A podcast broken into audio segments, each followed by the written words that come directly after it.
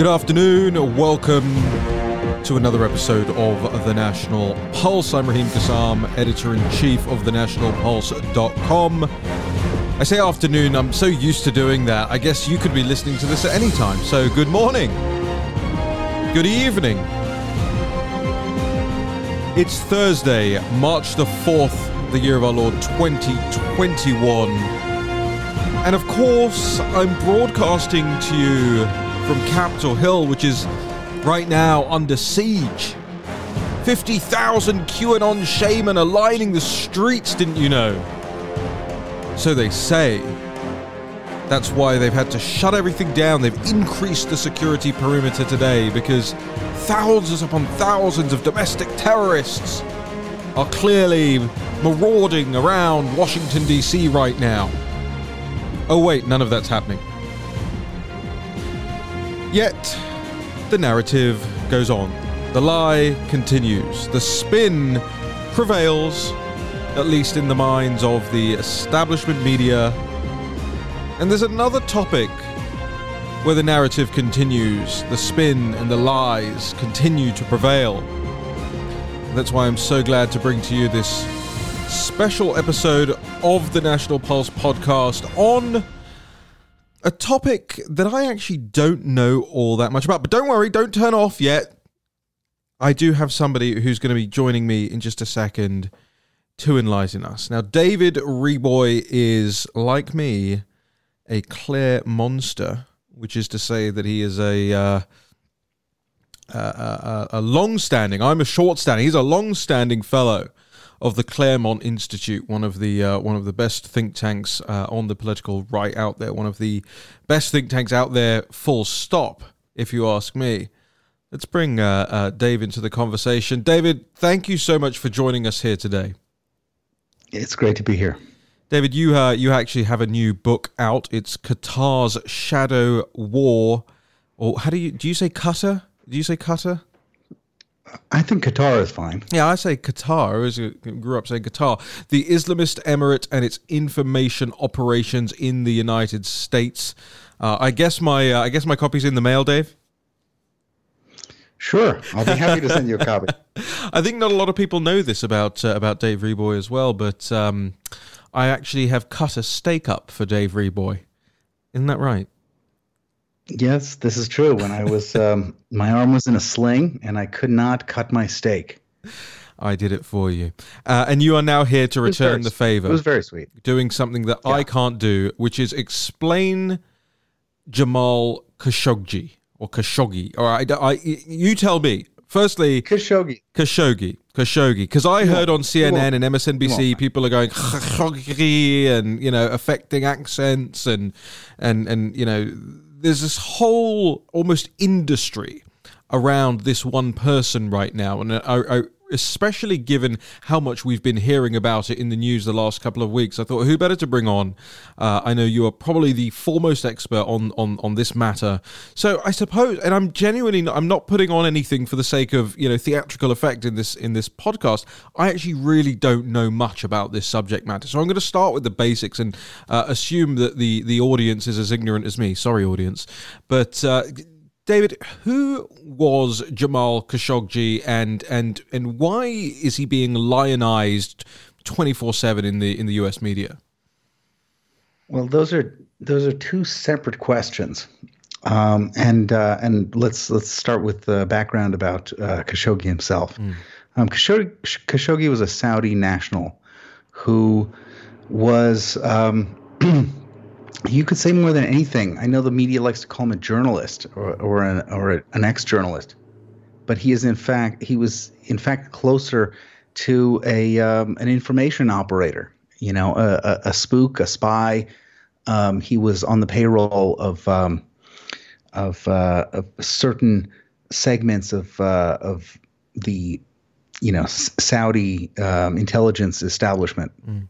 Which segments in particular was not clear but he really got his start as the journalist, uh, quote unquote, or at least the byline guy um, for bin Laden. When bin Laden and Al Qaeda was in Afghanistan, he was the guy who was sent to um, to write articles and uh, and to promote sort of you know Bin Laden's jihad in um, in um, Afghanistan in an effort to raise funds uh, for the jihad in Afghanistan. Um, he was so he was an admirer of uh, of the Muslim Brotherhood and and of Al Qaeda. He was a fierce opponent of Israel and the United States. Um, and then and then sort of cut to a few years ago as the um, as sort of the new regime in Saudi Arabia was beginning to take shape, and Mohammed bin Salman, the the uh, the young 35 uh, year old crown prince, who was um, you know a, a, great modernizer, really wanted to bring the Saudis um, away from Islamism, away from the Muslim Brotherhood, and and frankly closer to the West and closer to the United States. Um, the emergence of MBS on the scene created, um, you know, created some some friction inside the old guard with which um, Khashoggi was was allied. So Khashoggi went and became a sort of um, uh, information operator, um, intelligence asset, who whose byline in Western media um, would be used to slam MBS and the modernizers.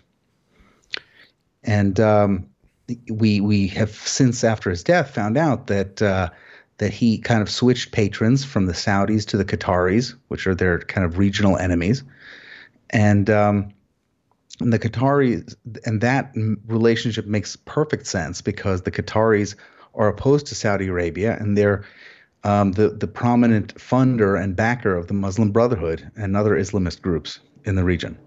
So it was kind of a marriage made in heaven, and uh, the Qatar Foundation was supplying Khashoggi with. Uh, they were writing his columns. You know, they made some someone managed to to get him a uh, a column in the uh, in the Washington Post, and you know he just wrote his byline on it, um, got the exposure, and the Qatar Foundation um, uh, a woman named uh, Maggie Mitchell, uh, I think Maggie Mitchell Salem mm. or something, mm. um, was, you know, living in Qatar, living in Doha, in the capital, and writing these columns that went under under Khashoggi's name, uh, trashing the Saudis. D- David, so, are you sitting at a racetrack? Yeah. Pardon? Are you sitting at yeah, a racetrack? I, I, don't. I don't know. What's, I don't know what's going on here. I guess. Uh, I guess people are moving to Miami Beach with such, um, uh, you know, with such intent. That, They're uh, moving very quickly there, apparently. Yeah. The U, the U-Haul trucks so, uh, driving at uh, 100 miles an hour, but, but down behind you. So let me understand this because we talk about this a lot on this show and, and obviously on the National Pulse website as it pertains to Chinese Communist Party influence in Washington D.C. That's our specialty. Um, you're telling me that that much in the way that the CGTNs of the world and the the all these uh, CUSEF organizations are responsible for laundering information into the Washington Post. I mean, China Daily even you know bought famously uh, bought slots in the Washington Post to have their uh, Chinese Communist Party propaganda inserted into the newspapers. You're telling me that this is this is this happens with uh, other information assets, and and and Khashoggi was one of those. Uh, yes, that's correct. And really, it happens for the same reason mm. between Qatar and China. It, it, happens for the same reason. And it's because, as you know, I mean, this is uh, for better or for worse. Um, America is the world's lone superpower. Mm which means this is Rome, which means every other country has a an interest, especially powerful or rich countries, have an interest in um, in you know in in having the United States move in its direction and do things that uh, that benefit uh, these these countries. So this is really the um, you know the playground or the battlefield. Uh, Washington is for uh, for information operations and you know everybody's trying to to grab a piece. Everybody's trying to influence us policy in their direction. And the chinese as you know you've you've uh, you've done great work in in sort of chronicling their efforts in this respect. Um, the qataris are you know in in essence doing a similar thing you know really almost the same thing mm. um, if you if you sit down and you study it.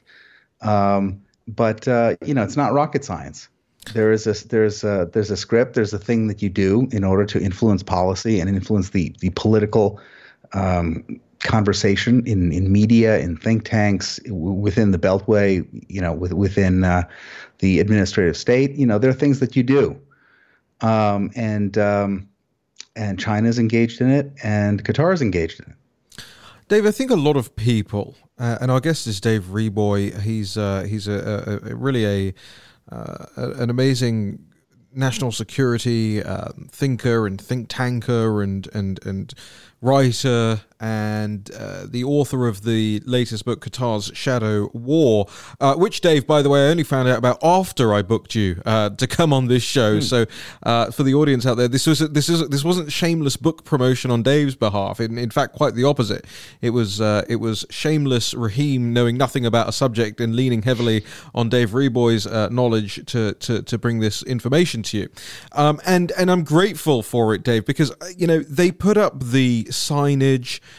what what is now Black Lives Matter Plaza uh, was was Khashoggi Way uh, for a little bit of time, and and this in the immediate aftermath. I think most people realize, or most people know, uh, what happened. It was I think the second of October back in 2018 that Khashoggi effectively turned up dead, and there was weeks and weeks of, of news cycle about this. And I think a lot of people were scratching their heads and thinking, well, okay, you know, eh, the assassination of anyone pretty bad, especially you know diplomatic level and all these different things that were going on at the time. Uh, but people couldn't quite understand why this one man in particular seemed to be so important to the political class, so important to the political establishment, and it only kind of makes sense when you understand just the the, the, the depth of influence that that Muslim Brotherhood advocates have in in you know capitals around the world and not just Washington D.C. Massively so um, in London, massively so in Berlin, massively so in Brussels. So why this man and why the attempt to lionize Jamal Khashoggi? Sure, I mean, eh, in a way, Khashoggi doesn't is Khashoggi the man is really meaningless. Mm. Um, as far as as far as what what the media is trying to do, and as far as what um, political agents of influence um, are trying to do. Um, he's like the MacGuffin. He's he's the guy. He's the excuse. He is the um, the bloody shirt that is waved um, that will advance the storyline uh, against Saudi Arabia. And these guys are trying to destroy Saudi Arabia. So of course, anything that they can grab onto um, as a as a media event, because in information war uh, the war is waged based on weaponized um, weaponized information. And what do you, what do we mean by weaponized is is um, a bit of information that is strategically placed to make the person um, or you know the political actor uh, come to a particular policy conclusion. And the policy conclusion that that a lot of these guys, uh, especially on the left in Qatar, um, and uh, and and the pro Iran guys are, are pushing is that Saudi Arabia is not a good ally. MBS is um, MBS is, uh, is, is is terrible and reckless and evil and horrible. Even though he is the most pro America, pro Western, um, uh, you know, uh, Islam, Islamic leader in um, in memory. Mm. So uh, really, what they're trying to do is you, you've you've got an alliance of folks. I mean, number one is this is a the Khashoggi story is great for journalists because journalists like love nothing better than to talk about themselves. so they can they can talk about um, you know they can talk about uh, the free press and about the nobility of journalism and uh, and and and all this stuff. They that's just what they love to do. Um, on the other hand, you've got uh, Islamists who you know, who are using this as a um, as an attack, like uh, Islamists and Qataris who are using this as an attack on Saudi Arabia and and and the U trying to destroy the U.S. Saudi relationship with this as the the kind of inciting event.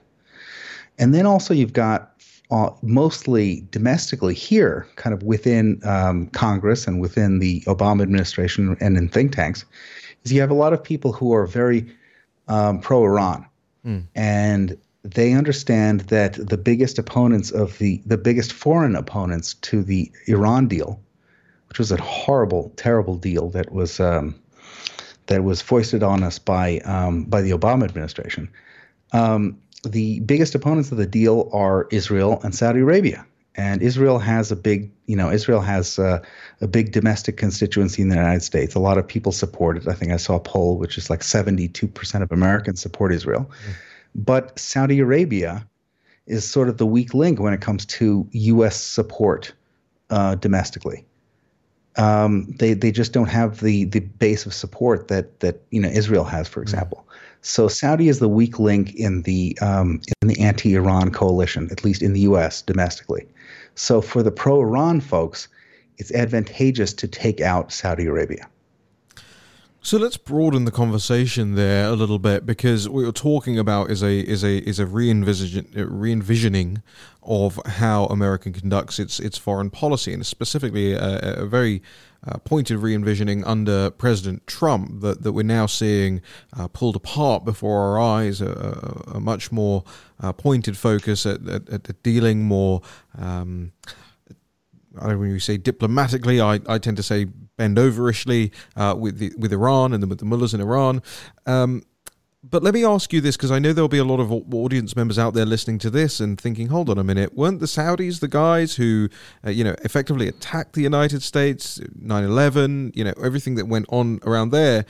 But I think a lot of people tend to forget that that was now two decades ago, and and in the you know realm of geopolitics, that can be, I'm not saying it always is, but that can be a very long period of time. What has changed there? You mentioned the, the, the new crown prince, but what has changed fundamentally uh, about Saudi Arabia's approach to, to the United States?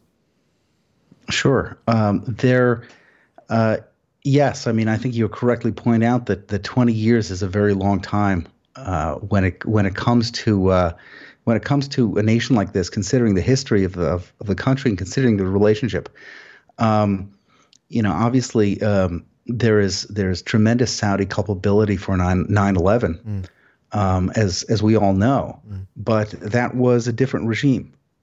That was a different regime. It was it was um, it was a different cast of characters, and and frankly, you know, MBS was um, was how old? It was like you know 10 years old during right. um, during 9/11. So I mean he can't he can't catch the blame for that.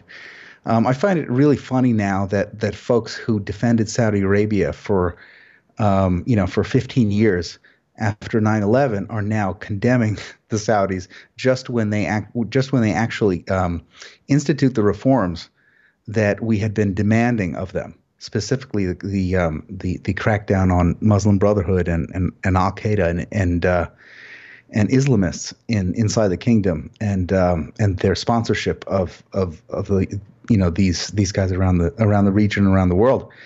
Um, Saudi Arabia used to be the hub for the Brotherhood. Mm. Um, that hub mo- migrated to Qatar, and now I mean all you have to do is look to to to the most identifiable Islamists in the United States. Let's say you can do the world, but just the, the United States, the people whose um, whose agendas and relationships most closely um, kind of track with institutional Muslim Brotherhood, uh, uh, you know, groups and, and personalities. These people would be like, you know, CAIR, Council on Islamic uh, American Islamic Relations, Nihad Awad. Um, it would be people like Ilhan Omar. Um, it would be people like Linda Sarsour. Mm. And you find that their number one enemy following Donald Trump was Mohammed bin Salman hmm. and Saudi Arabia. Wow.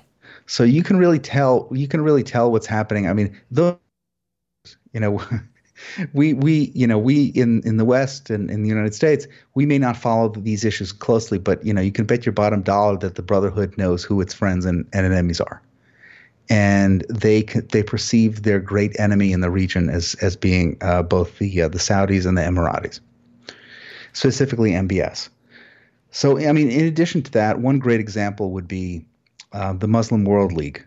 Mm-hmm. Uh, Muslim World League was set up with, as a kind of um, youth pedagogical organization for the Muslim Brotherhood in Saudi Arabia. And as a matter of fact, the guy who ran that was Huma Abedin's father when it was very, very closely tied to the Brotherhood. And what they did was they just remind they our audience who Huma Abedin mm-hmm. was. Huma Abedin uh, was Hillary Clinton's um, Gal Friday uh, sidekick and uh, aide throughout her time as First Lady, and then as um, as as uh, as senator, and then and then as um, Secretary of State. And I think you know, mm-hmm. and and like vice and, and vice chair of her uh, uh, presidential campaign. Right, and also the um, the wife of uh, former Congressman Anthony Weiner. Oh yeah, yeah, that's yeah. We forget an august um, august history. And, um, yeah, exactly. So um, so uh, let's see, where was I? Yeah, so so when MBS came back to, uh, or when MBS sort of started to take power in, in Saudi Arabia, immediately he fired the Muslim World League's um, staff kind of from top to bottom because they were all brotherhood, and he replaced them with uh, he replaced the Muslim World League really with an organization carrying the same name that was devoted to interfaith peace which is exactly the opposite of the Brotherhood. Right. And you know, and, and the new leader of the um, the Muslim World League, um, you know, condemned U.S. Islamists, condemned Ilhan Omar. Um, you know, is is going to uh, is is going you know to visit Auschwitz and making peace with with Christian and Jewish communities um, all around the world. So that it was it was kind of a huge change. And as someone who worked in the kind of counter Islamist space for a long time, to see this change is was really very very dramatic and um, and you know I came to really appreciate kind of professionally the the efforts that the Saudis have done in this uh, in this particular respect and uh, in addition to that and you can kind of see it on Twitter but but uh, but it goes much deeper than that there really is a um, a kind of new nationalist um, anti-Islamist fervor in the Gulf, specifically in Saudi and also in in the Emirates. It's like if you're under 40, you're you're you know you probably have a, have a MAGA hat in the closet um, that that you wear. Yeah. Um, in addition to your uh, your traditional headdress. Um, is that true? Your your what's that? Is that true? It is true. I've known many. I know many.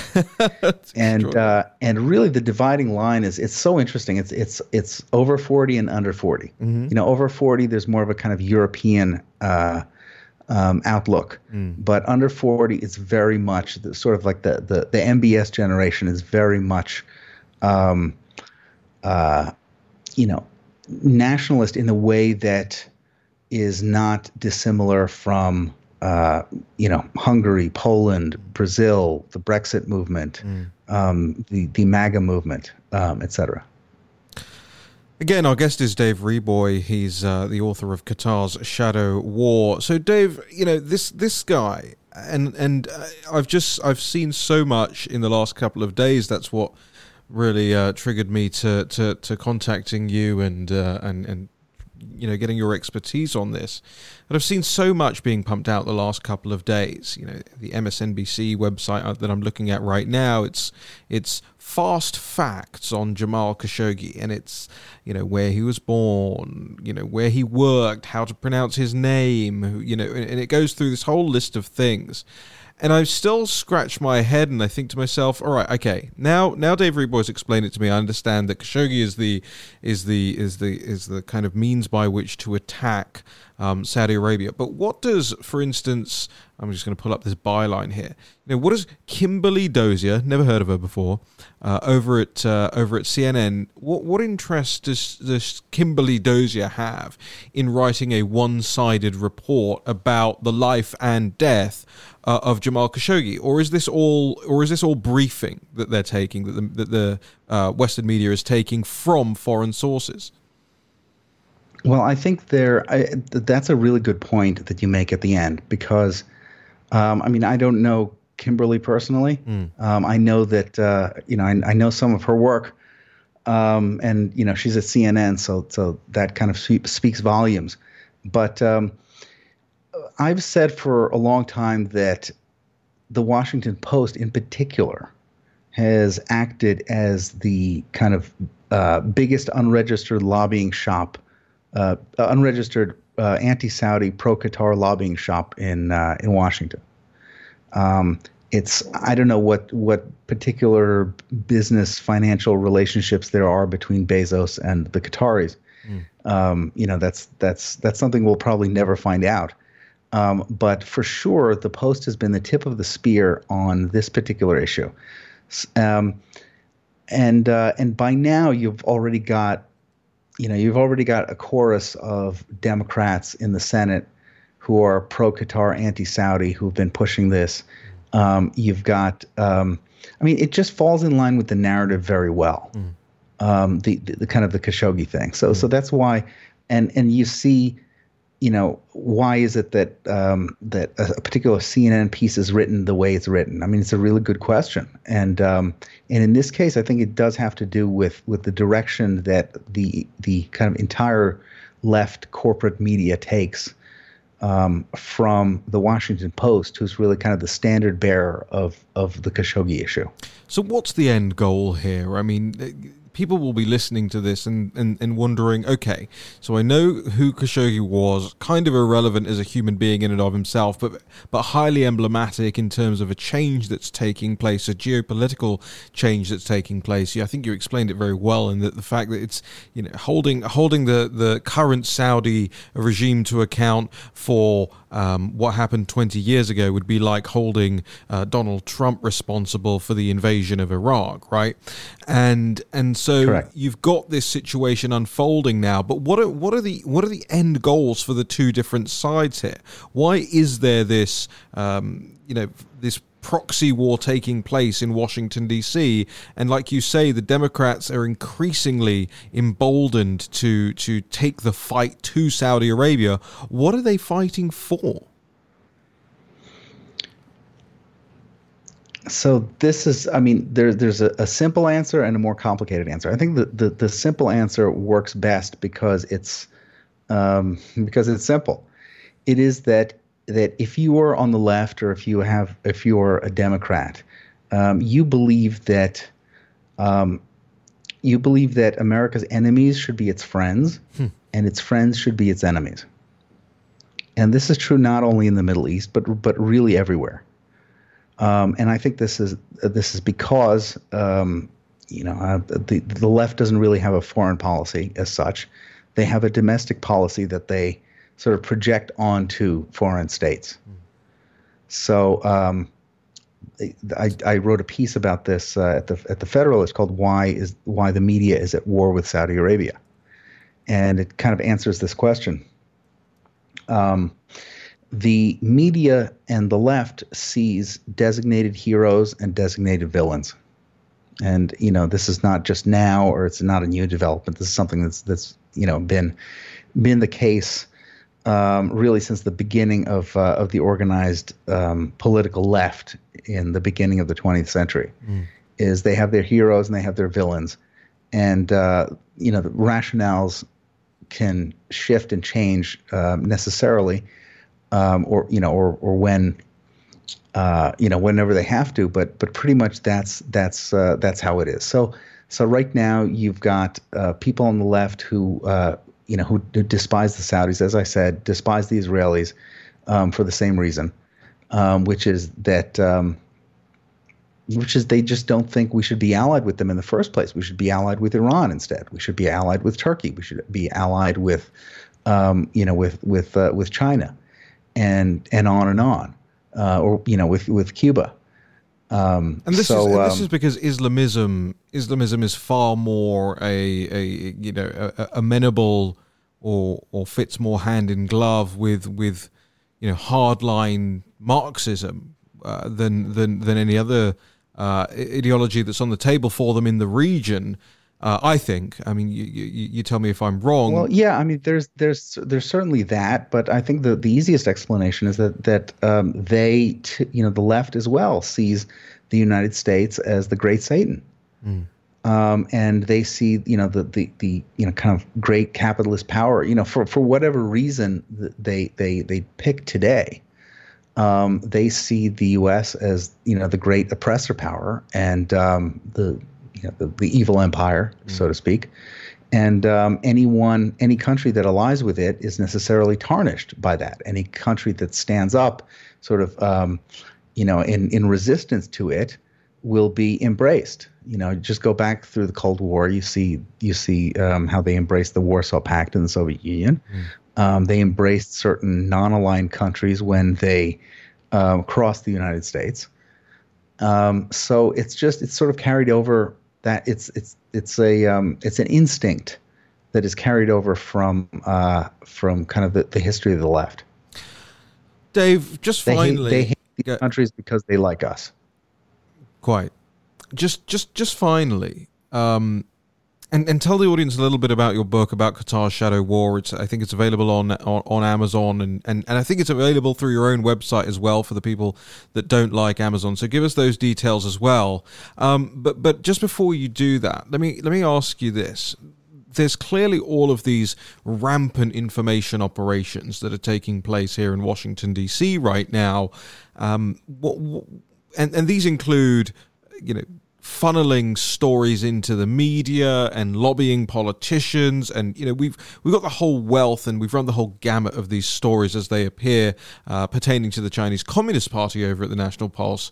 But tell us a little bit more if you can about the the hacking side of things the digital warfare side of things that's happening here and and what actions are taking place to to kind of either stop those or hold those you know foreign actors to account for that Right. Well, it's it's funny that you mentioned the uh, the, the hacking story, um, or you know one of the many hacking stories that uh, that, that have gone on.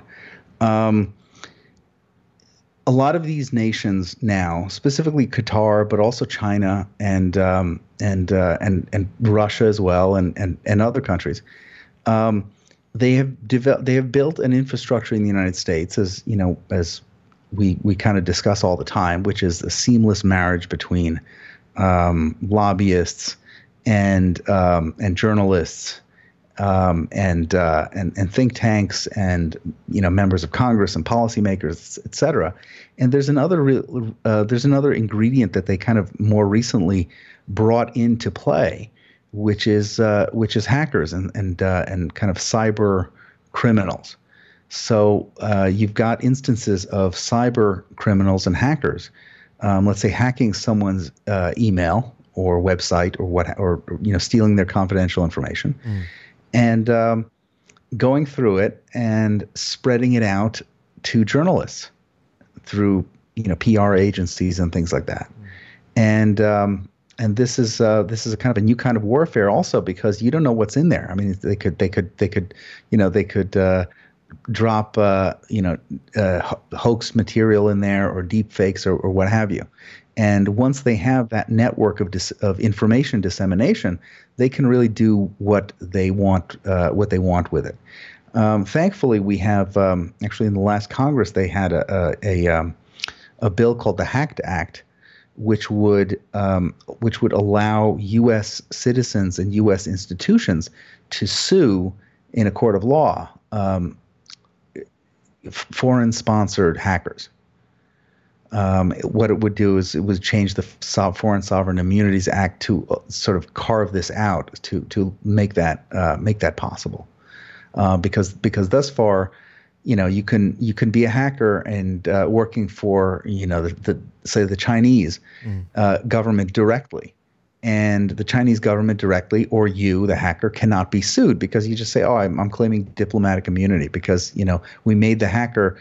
Um, you know, we, because we we had we had uh, a UN employee um, supervise the hacking, so he's got diplomatic immunity. You know, sorry, you know you're um, you know you're you try to get uh, restitution, you're you're kind of screwed, and um, and the way we used to handle this is we used to say, hey um, you know, State Department, you know, you guys handle it in a negotiation. But that is nonsense and silly because at the end of the day, you know, um, hacking, while it's very uh, consequential to the person or the institution who's being hacked, um, it's it's kind of small fry when it comes to you know UN U.S. China relations. Right.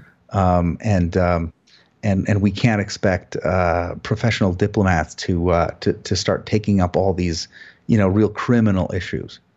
So um, what's the so status of the Hacked Act now? So the the status is um, it uh, it was not included in um, in last year's uh, NDAA. Mm. Um, towards the end of the year, and uh, and they're going to sort of make another go of it now. It's a, got you know tremendous amount of bipartisan support, but we've got to go through the um, go through the process in a new Congress. So um, so uh, I hope hopefully that will will uh, will get through sometime uh, before the spring. Well, David Reaboi, I'm incredibly grateful for your time, I'm sure I speak for the audience when I say thank you as well for explaining some of those things to us. Uh, also, uh, we've got to get you back on as well, and of course, whenever you're in, if ever you're in uh, this uh, this foreign capital that is Washington D.C., uh, I hope you'll come by the uh, the National Pulse office. Just tell us a little bit more about the book and, and where people can follow you on social media. Sure. The book is called Qatar's Shadow War, and I've got them for sale at my website, which is davereaboi.com, D A V E R E A B O I.com. You can find me at Twitter at the same place. Uh, but if you go to the website, you'll see everything there. Perfect, Dave. I'm, I'm, don't worry about sending me one. I'm, I'm going to buy one. All right, uh, but I want a signed copy. Oh, that's sweet of you. But I want it signed. I'll, I'll get you a signed copy. Okay, fine, but not by you okay. I'm kidding. you can sign it, send it to me. Dave, thank you so much for your time today. Okay. Cheers. Well, I learned a lot. I learned a lot there. Dave Reaboi, uh, great guy, just uh, just fantastic character. Really, uh, as you can tell, far more studious than I am.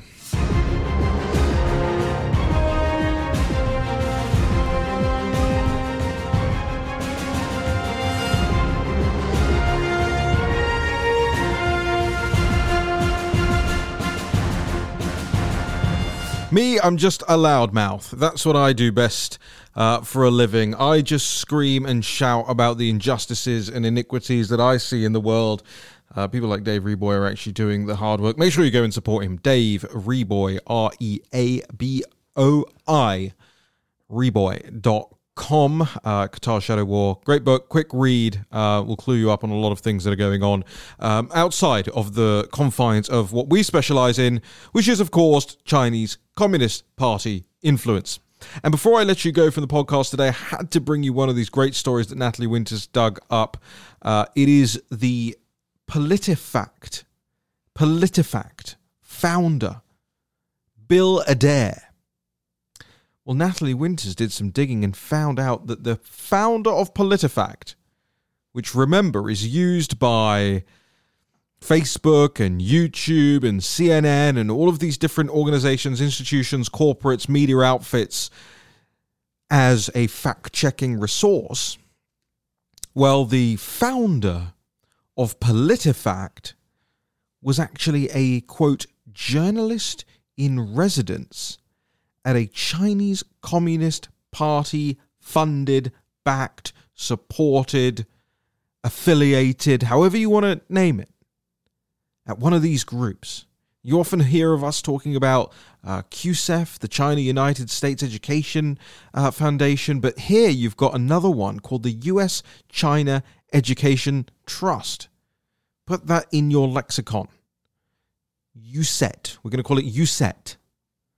Now, USET hosts various, you know, journalism programs, journalism programs, and if you followed our reporting over the last couple of years, you'll know that, or the last year rather, uh, you'll, or year and two months, you'll know that these journalism programs are actually contributed to in, in large part by a lot of Western media outlets as well, but they're actively called, they name these things Marxist journalism programs.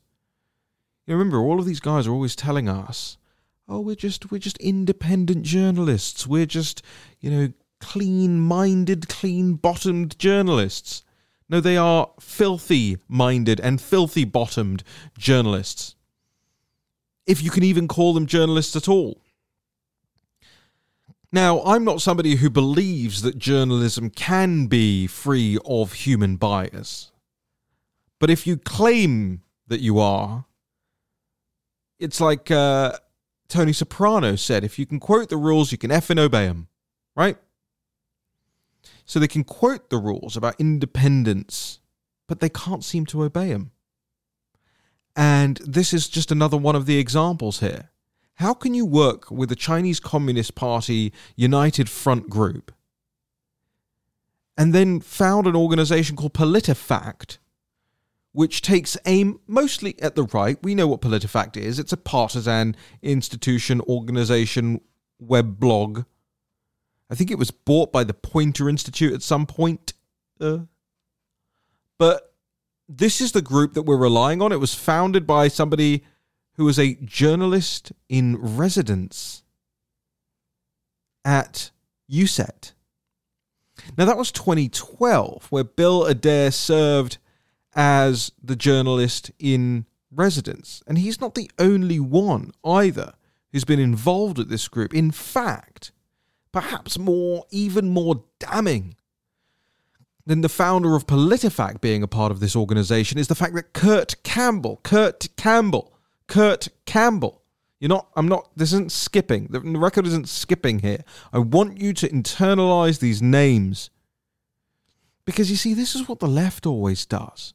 When the right is in power, the left will make sure you know the names of every single person that they think is malicious or malign influence or whatever, right?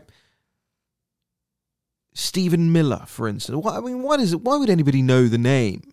because they want you to know the name.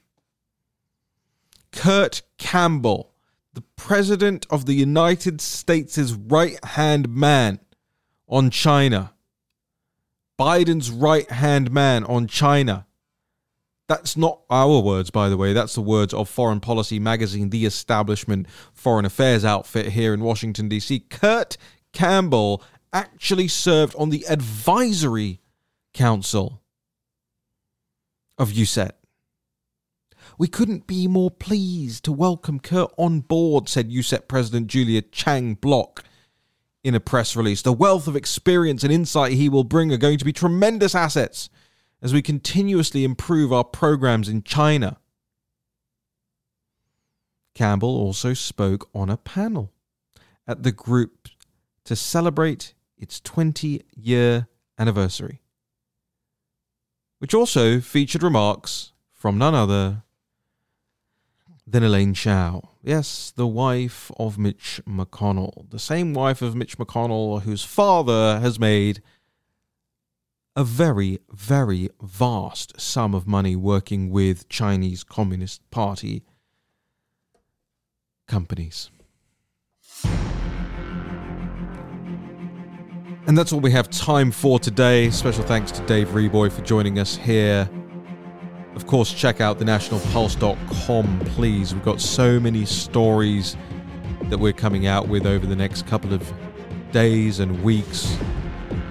We're working incredibly hard to bring you this show, to bring you the news, to bring you breaking news, to bring you election fraud information, to bring you details, buried leads that you don't hear anyone else, anywhere else, to monitor what Jen Psaki is saying, what's going on with Biden, what's going on with the forces up here on Capitol Hill, where are the narratives falling apart? We're working incredibly hard to market the site and market ourselves and, and facilitate the live chat, the Discord private chat we have, to engage with you. How many of you notice how much I'm in the live chats?